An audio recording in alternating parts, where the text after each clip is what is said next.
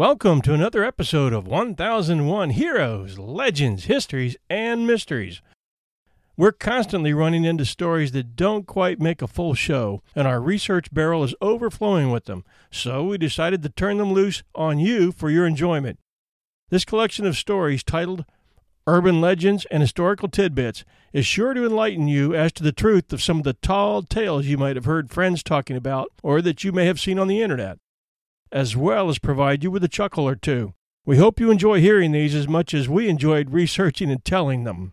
And the next time you find yourself at a campfire gathering, you'll have some new stories to share. Oh, and by the way, we'll be doing a part two, so don't hesitate to share some new ideas on our Facebook page at facebook.com slash 1001 heroes. This is your host and storyteller, John Hagedorn, and this is our story. The first story is an urban legend provided by David Emery, urban legends expert at urbanlegends.about.com. This from the Stupid Criminals file. Police in Radnor, Pennsylvania interrogated a suspect by placing a metal colander on his head and connecting it with wires to a photocopy machine. The message, he's lying, was placed in the copier, and the police pressed the copy button each time they thought the suspect wasn't telling the truth. Believing the lie detector was working, the suspect confessed. Though the basic premise isn't all that implausible, we have reason to believe, thanks to documentation provided by Jan Harold Brunvand in his 1993 book, The Baby Train, that the specifics of the story above may be false. Brunvand contacted the police chief of Radnor, Pennsylvania, where most versions of the story say the colander copier caper took place, and was told that despite repeated claims to the contrary in publications dating from the late 1970s on, no such incident ever occurred in that township. We also, interestingly enough, have reason to believe the story may be true. According to a letter written by Brunvand in 1993 by Judge Isaac Garb, who says he presided over the case in question, the sequence of events occurred pretty much as stated. Quote, I can confirm the veracity of the Colander polygraph, Garb wrote. The matter came before me in court on a motion to suppress the confession. Indeed, the only major discrepancy between Garb's account and the anecdotal version is the specified location. Most variants, including those published in newspapers, name Radnor Township, Delaware County, Pennsylvania, as the setting. Garb says it took place in Warminster Township, Bucks County, which would account for the Radnor police chief's denial. Judge Garb's letter was published in Jan Harold Brunvand's 2001 book, Too Good to Be True The Colossal Book of Urban Legends. The item's earliest appearance in print was in the July 22, 1977 edition of the Philadelphia Inquirer, which named a small police department in Bucks County as the locale. Four months later, this version was distributed nationwide by UPI. This is dated November 18, 1977. Headline There's still one born every minute. Radnor, PA, UPI. The police department here recently was told by a Bucks County judge that a Xerox machine cannot be used as a lie detector. Detectives bent on obtaining a confession pretended an office copier was a lie detector after a suspect agreed to undergo a polygraph test. Prior to interrogation, the sleuths placed a typewritten card in the machine reading, He's lying. The suspect was seated near the copier. A metal colander was fastened to his head, and wires ran from the colander to the Xerox machine. Each time investigators received answers they did not fancy, they pushed the copy button. Out came the message He's lying. Convinced that the machine was infallible, the suspect finally confessed. Judge Ira Garb threw the case out of court. It's the kind of comic relief we need around here once in a while, the judge laughed. The incident was brought up again for comic relief in a March 13, 1978 Chicago Tribune feature on the societal impact of photocopy machines. The top prize for imaginative use of copiers, wrote reporter Paul Weingarten, goes to detectives in Radnor, PA.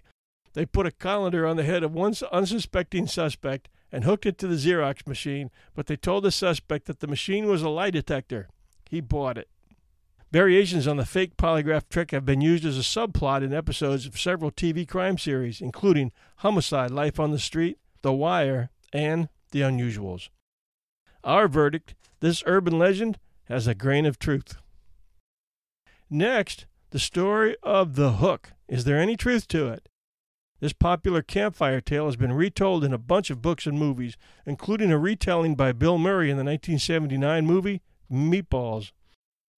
Here's how the story goes A young couple's out parked on a country road. The girl is real nervous and uneasy. It seems there had been a report about an escaped criminal in the area. He was supposed to be dangerous, a mad killer. They called him the Hook because one of his hands was missing and he wore a hook in place of it. He was supposed to have used it on all his victims. Anyway, the girl was real uneasy for some reason. Supposedly, they were not aware of the escaped killer. She kept saying she had an uneasy feeling, but she did not know why. The guy finally got mad at her. He thought she was just making up excuses because she didn't want to park. Finally, he lost his temper and stepped on the gas. He really tore out of there fast.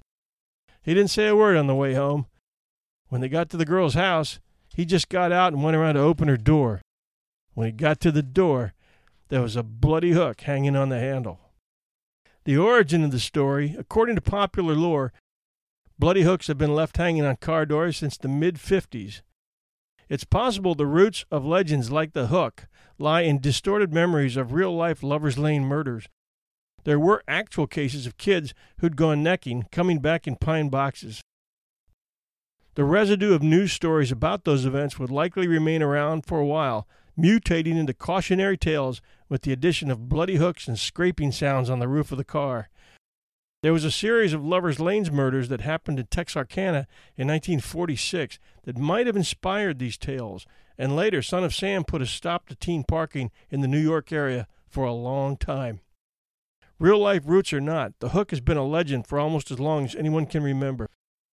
The hook is a cautionary tale about teenage sexuality. Unspoken in the story is the realization that if the girl hadn't said no, hadn't insisted upon leaving right away, the couple would have been killed.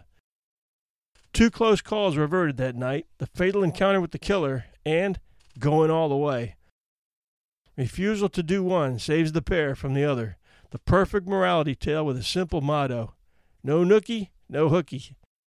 This urban legend, although likely inspired by actual Lovers Lane's killings, has no documented truth behind it.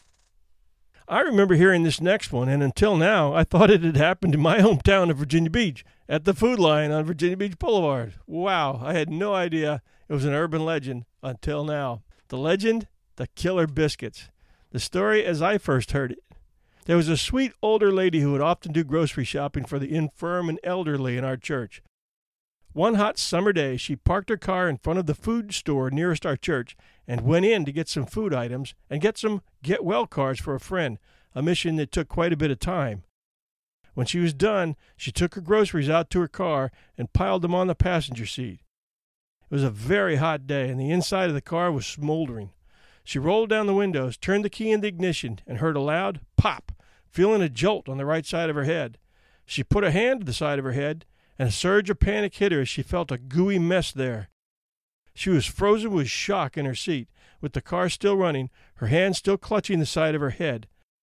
When a good Samaritan approached her and asked if she was okay, she answered faintly, I think I've been shot.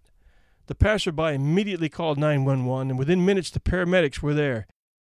They removed her hand from the side of her head and quickly realized that the shot was caused by a can of biscuit dough that had exploded at the top of the shopping bag and connected with the side of her head.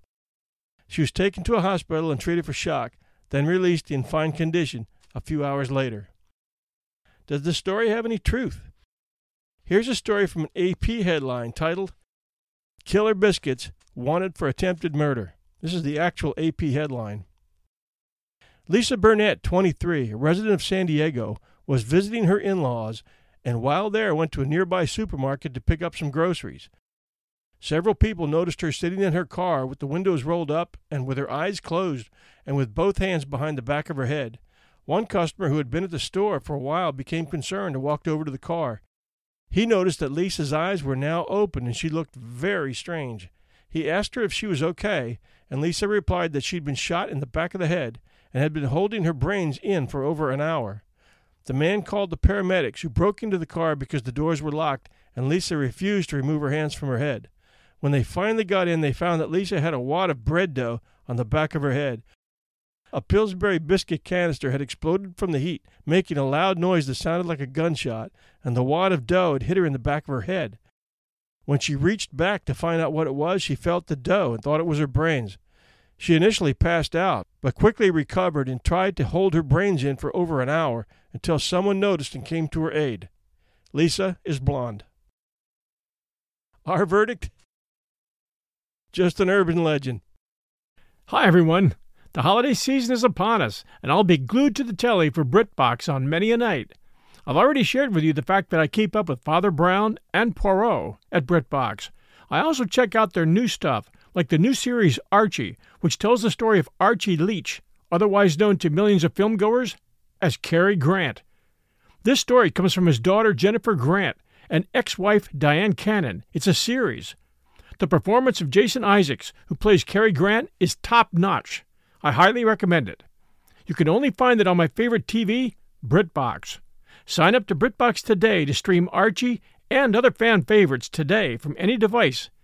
I have a special limited time offer for my US and Canadian listeners. Get 50% off your first month when you sign up for a monthly plan, but only if you go to BritBox.com and use my promo code 1001 Stories at checkout. Don't wait. Get 50% off your first month. Just use promo code 1001 Stories at BritBox.com. Try it. You'll like it. Our next urban legend actually starts with this bricklayer's accident report. This is a bricklayer's accident report which was printed in the newsletter of the British equivalent of the Workers' Compensation Board. It's for you to decide truth or urban legend. Dear Sir, I am writing in response to your request for additional information in Block 3 of the accident report form. I put poor planning as the cause of my accident. You asked for a fuller explanation, and I trust the following details will be sufficient. I am a bricklayer by trade. On the day of the accident, I was working alone on the roof of a new six story building.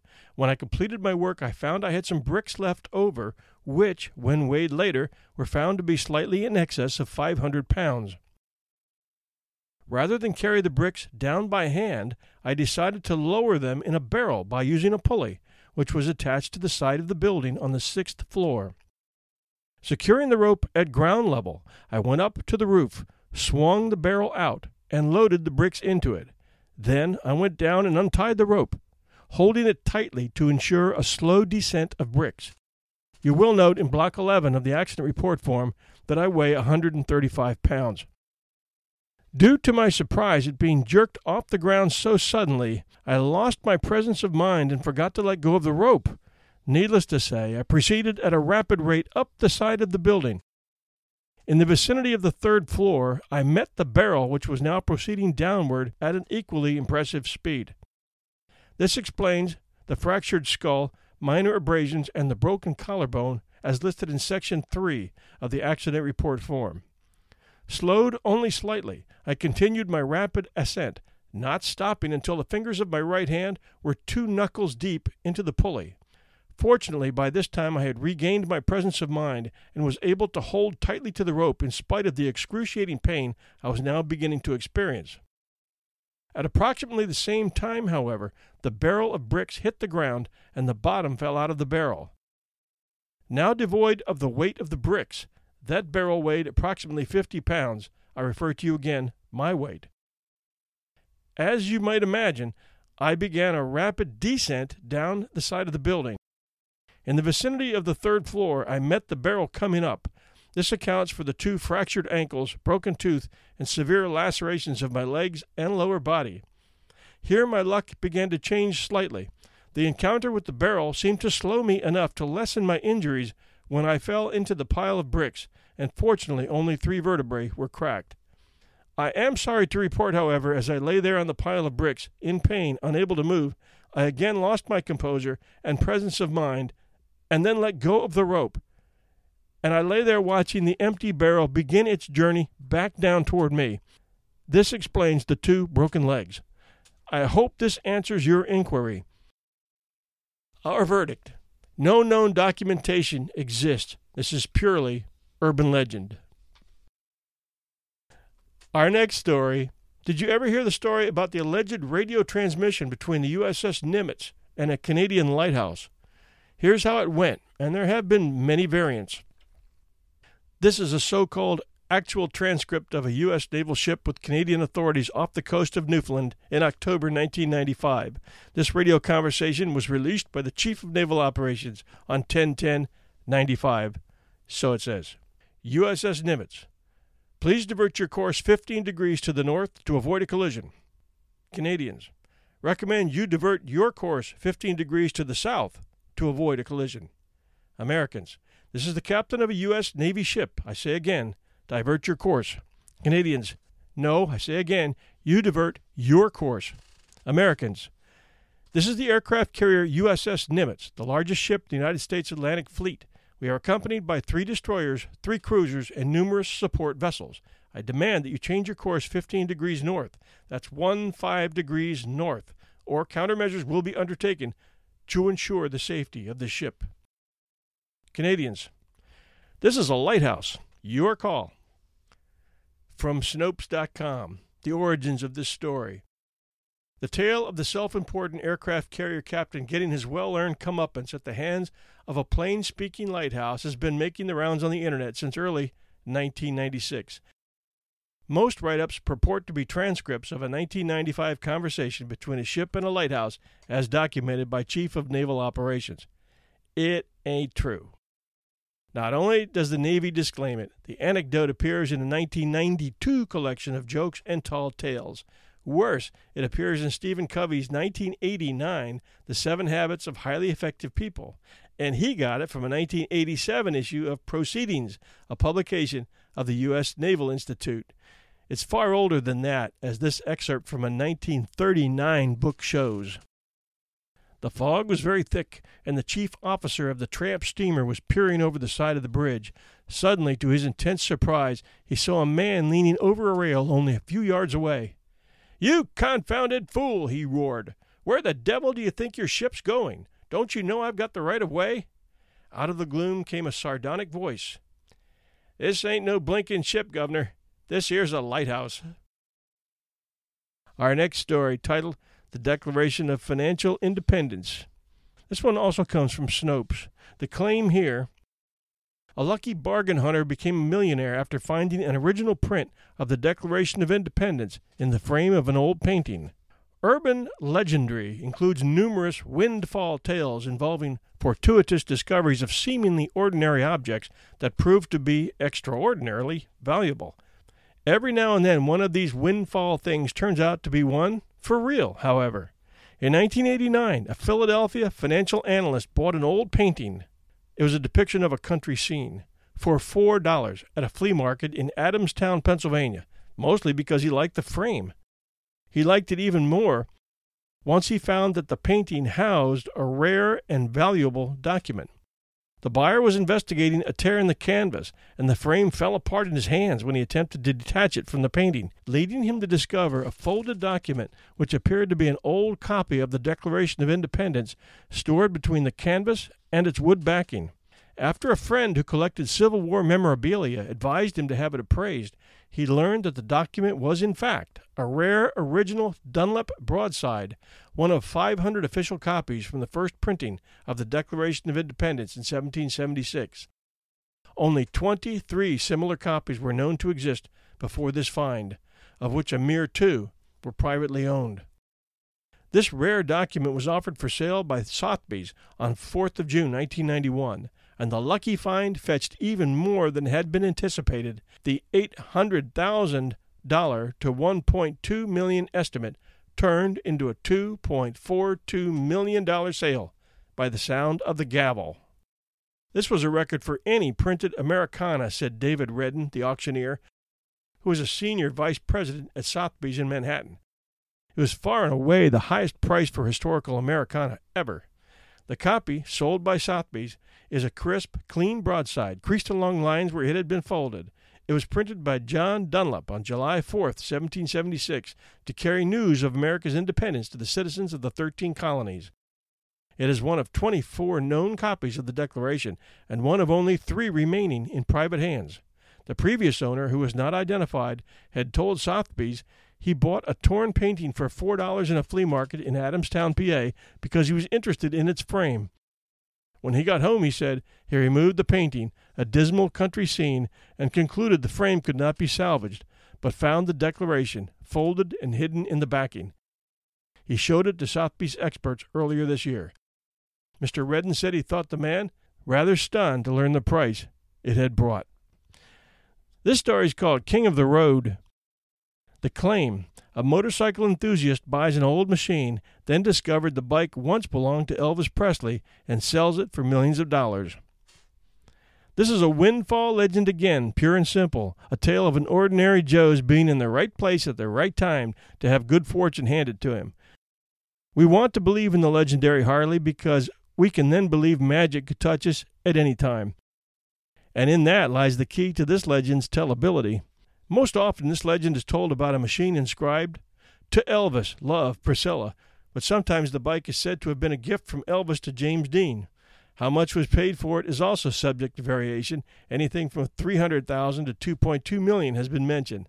The buyer is either said to be the Harley Davidson Company or Jay Leno of Tonight Show fame.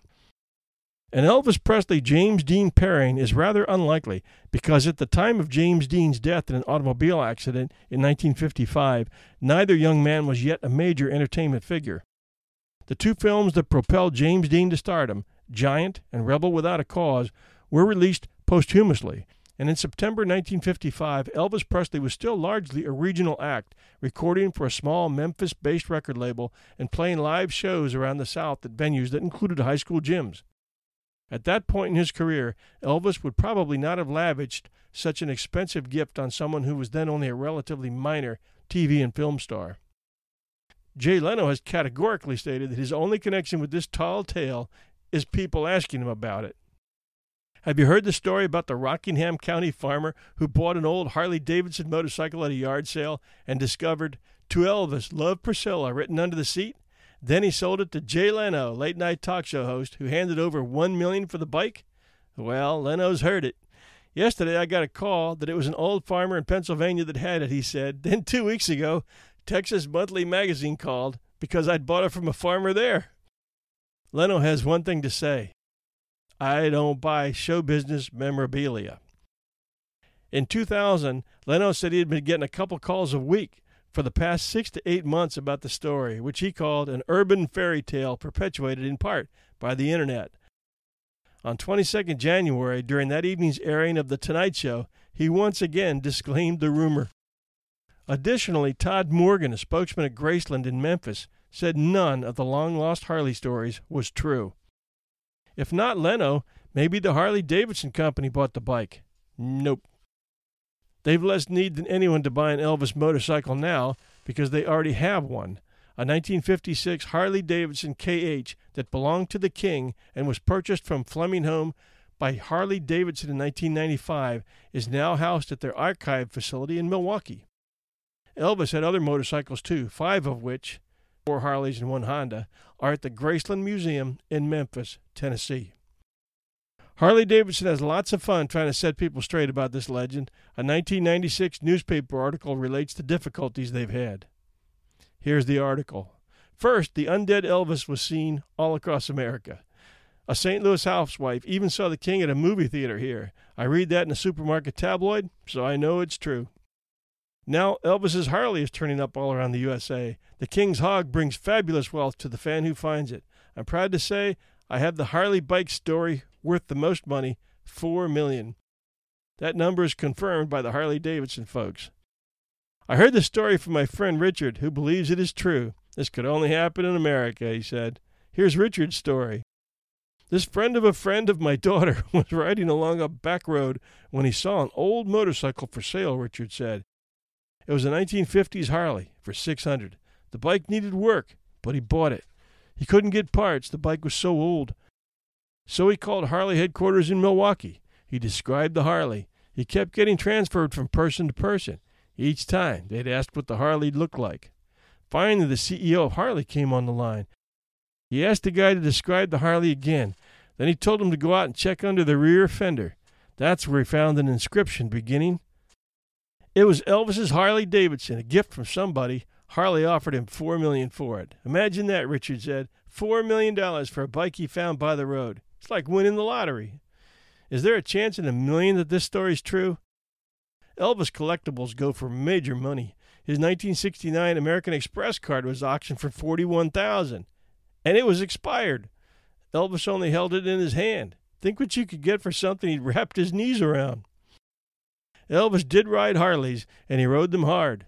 Lamar Fike, a member of the Memphis Mafia, Elvis's entourage, says he and Elvis used to ride their Harleys 110 miles an hour on what is now Elvis Presley Boulevard.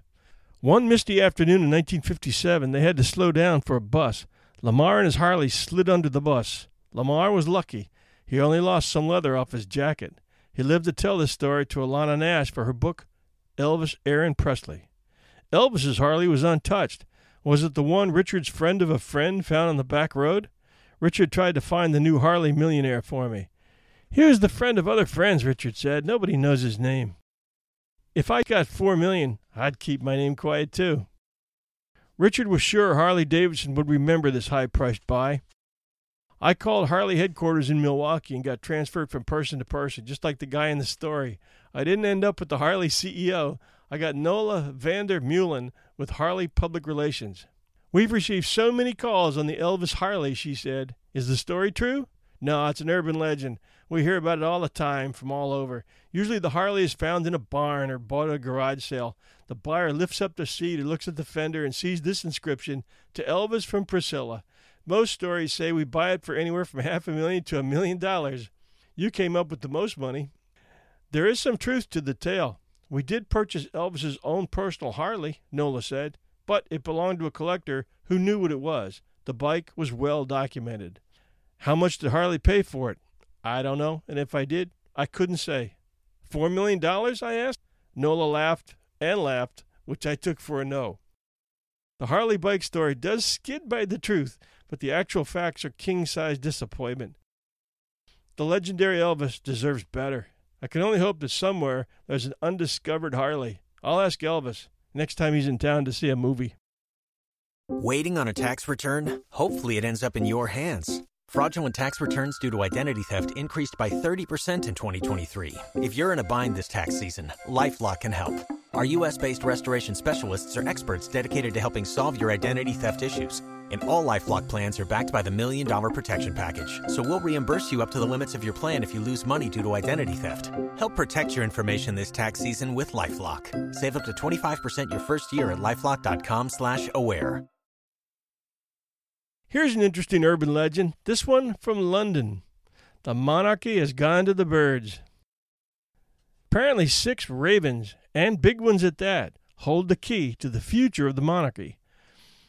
This centuries old legend came to light recently when a fox was able to kill off two of a family of eight ravens kept in the Tower of London. From the Telegraph, October 2013. Future of the monarchy rocked as Fox kills Tower of London's guardian ravens. It was a week during which the future of the monarchy looked even more secure, thanks to the royal christening. But unbeknownst to members of the royal family cooing over Prince George, another event has shaken the foundations of the British monarchy to their very core. An urban fox attacked and killed two ravens in the Tower of London, where, according to superstition, there must be six of the birds, or else the monarchy, the kingdom, and the tower itself will fall. The unfortunate ravens, Jubilee and Grip, were snatched and eaten just before they were due to be locked up in their cages overnight. A spokeswoman for historic royal palaces said, Raven deaths at the tower are not common, with many ravens living long, healthy lives here. Currently, we have eight ravens at the tower. The legend mentions six ravens, and we like to have two extra. She added, We take the welfare of the ravens seriously and have been reviewing our current pest control measures. The tower is home to a wide range of wildlife, and foxes often visit the site.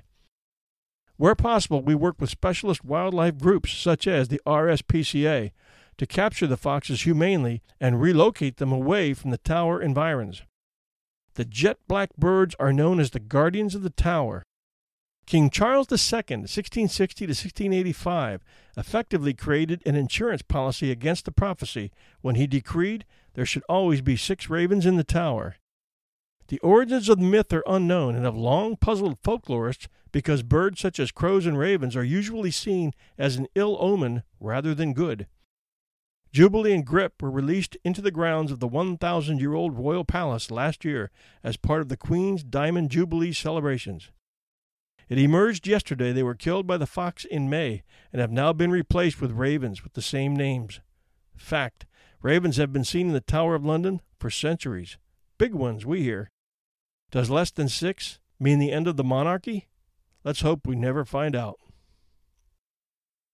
Here is the story of Mothman. Mothman is a moth like creature reportedly seen in the Point Pleasant area of West Virginia from November 15, 1966 to December 15, 1967.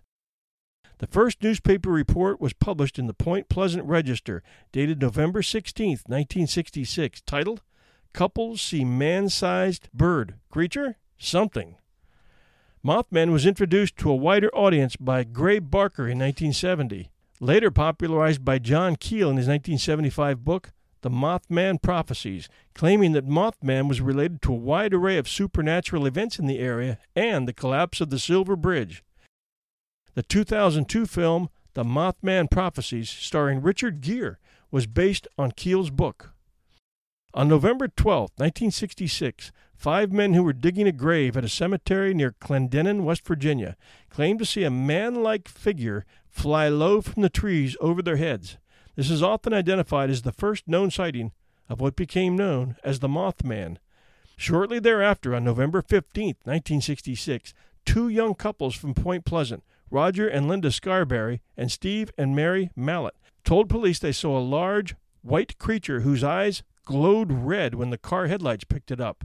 They described it as a large flying man with 10 foot wings following their car while they were driving in an area outside of town known as the TNT area, the site of a former World War II munitions plant. During the next few days, other people reported similar sightings. Two volunteer firemen who sighted it said it was a large bird with red eyes. Mason County Sheriff George Johnson commented that he believed the sightings were due to an unusually large heron he termed a shite poke. Contractor Newell Partridge told Johnson that when he aimed a flashlight at the creature in a nearby field, its eyes glowed like bicycle reflectors, and blamed buzzing noises from his television set and the disappearance of his German Shepherd dog on the creature. Wildlife biologist Dr. Robert L. Smith at West Virginia University told reporters that descriptions and sightings all fit the sandhill crane, crane almost as high as a man, the seven foot wingspan, featuring circles of reddish coloring around the eyes, and that the bird may have wandered out of its migration route. There were no Mothman reports in the immediate aftermath of the December 15, 1967 collapse of the Silver Bridge and the death of 46 people, giving rise to legends that the Mothman sightings and the bridge collapse were connected. Folklorist Jan Harold Brunvand notes that Mothman has been widely covered in the popular press, some claiming sightings connected with UFOs, and others claiming that a military storage site was Mothman's home. Brunvand notes that recountings of the 1966 67 Mothman reports usually state that at least 100 people saw Mothman, with many more afraid to report their sightings, but observed that written sources for such stories consisted of children's books or sensationalized or undocumented accounts that failed to quote identifiable persons. Brunvand found elements in common among many Mothman reports and much older folk tales, suggesting that something real may have triggered the scares and became woven with existing folklore. He also records anecdotal tales of Mothman supposedly attacking the roofs of parked cars inhabited by teenagers. UFologist Jerome Clark writes that many years after the initial events, members of the Ohio UFO Investigators League re interviewed several people who claimed to have seen Mothman, all of whom insisted their stories were accurate. Linda Scarberry claimed that she and her husband had seen Mothman hundreds of times, sometimes at close range, commenting, It seems like it doesn't want to hurt you, it just wants to communicate with you. Cryptozoologist Loren Coleman claims that sightings of Mothman continue and told USA Today he re interviewed witnesses described in Keel's book, who said Mothman was a huge creature about seven feet tall with huge wings and red eyes, and that they could see the creature flapping right behind them as they fled from it. Some ufologists, paranormal authors, and cryptozoologists believe that Mothman was an alien, a supernatural manifestation, or an unknown cryptid. In his 1975 book, The Mothman Prophecies, author John Keel claimed that the Point Pleasant residents experienced precognitions, including premonitions of the collapse of the Silver Bridge, unidentified flying object sightings, visits from inhuman or threatening men in black, and other bizarre phenomena. Mothman was supposedly seen a month before the destruction of the Twin Towers and six hours before the I 35W bridge collapsed. However, Keel has been criticized for distorting established data and for gullibility. It's up to you to decide if Mothman is real or not. And last but not least, the Jersey Devil. The Jersey Devil is a legendary creature or cryptid said to inhabit the pine barrens of southern New Jersey, United States.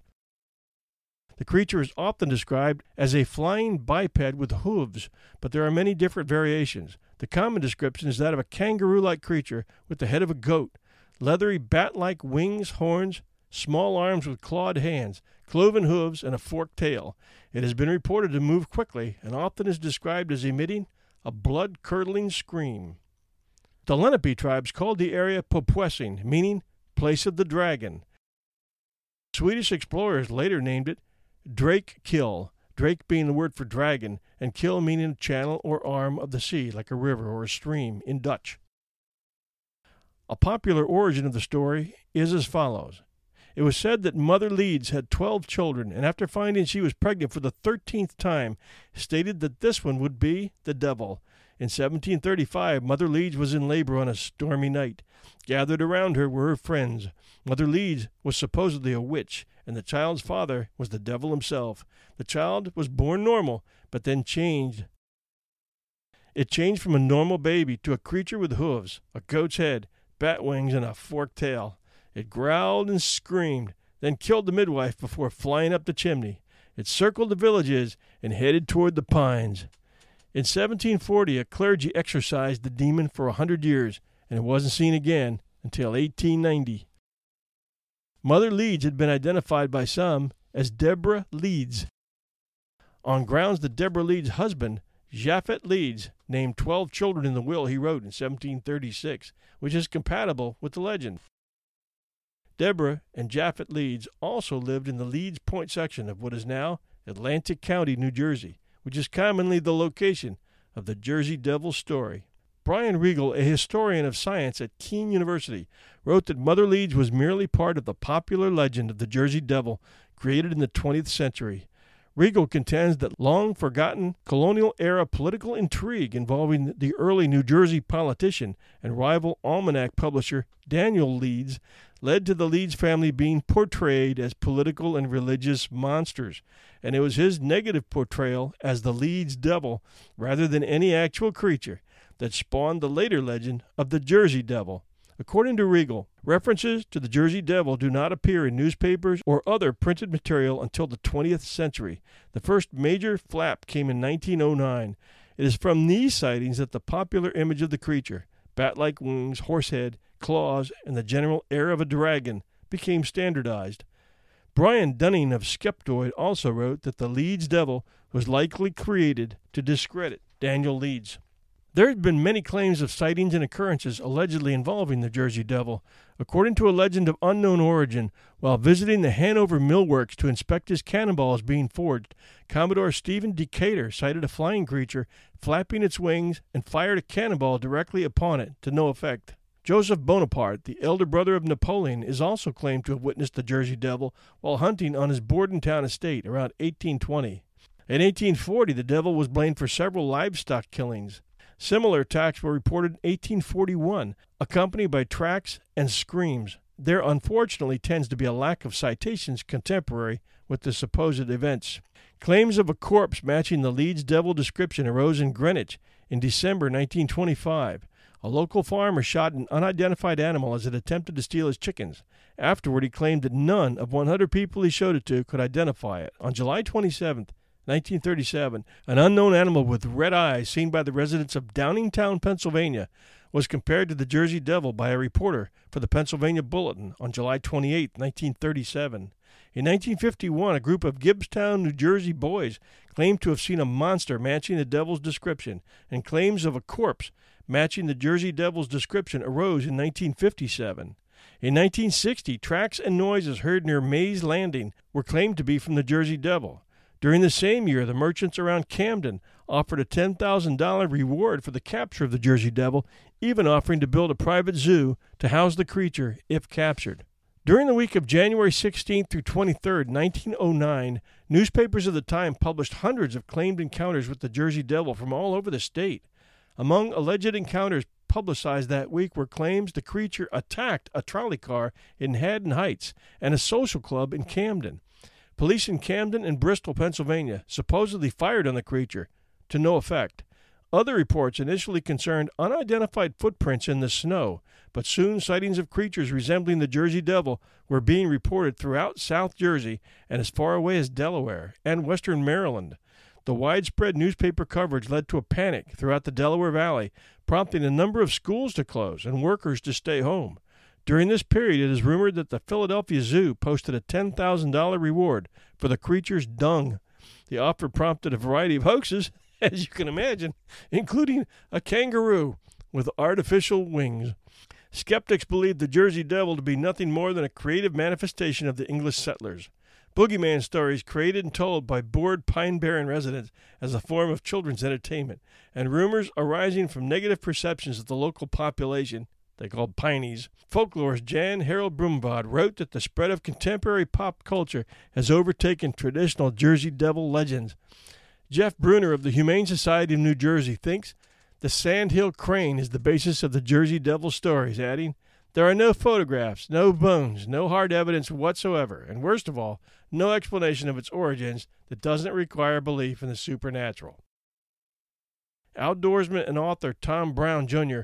spent several seasons living in the wilderness of the Pine Barrens. He recounts occasions when terrified hikers mistook him for the Jersey Devil after he covered his whole body with mud to repel mosquitoes. One New Jersey group called the Devil Hunters refer to themselves as official researchers of the Jersey Devil and devote time to collecting reports, visiting historic sites, and going on nocturnal hunts in the Pine Barrens in order to find proof that the Jersey Devil does in fact exist. I'm going to have to stop now. Something big with wings just flew by my window. We hope you enjoyed Urban Legends and other historical tidbits. You can find all our episodes at www.1001storiespodcast.com com. And we enjoy hearing from you at facebook.com slash 1001 heroes. Remember to share our show with others. That's how we grow. Until then, this is your host and storyteller, John Hagedorn, and this is our story.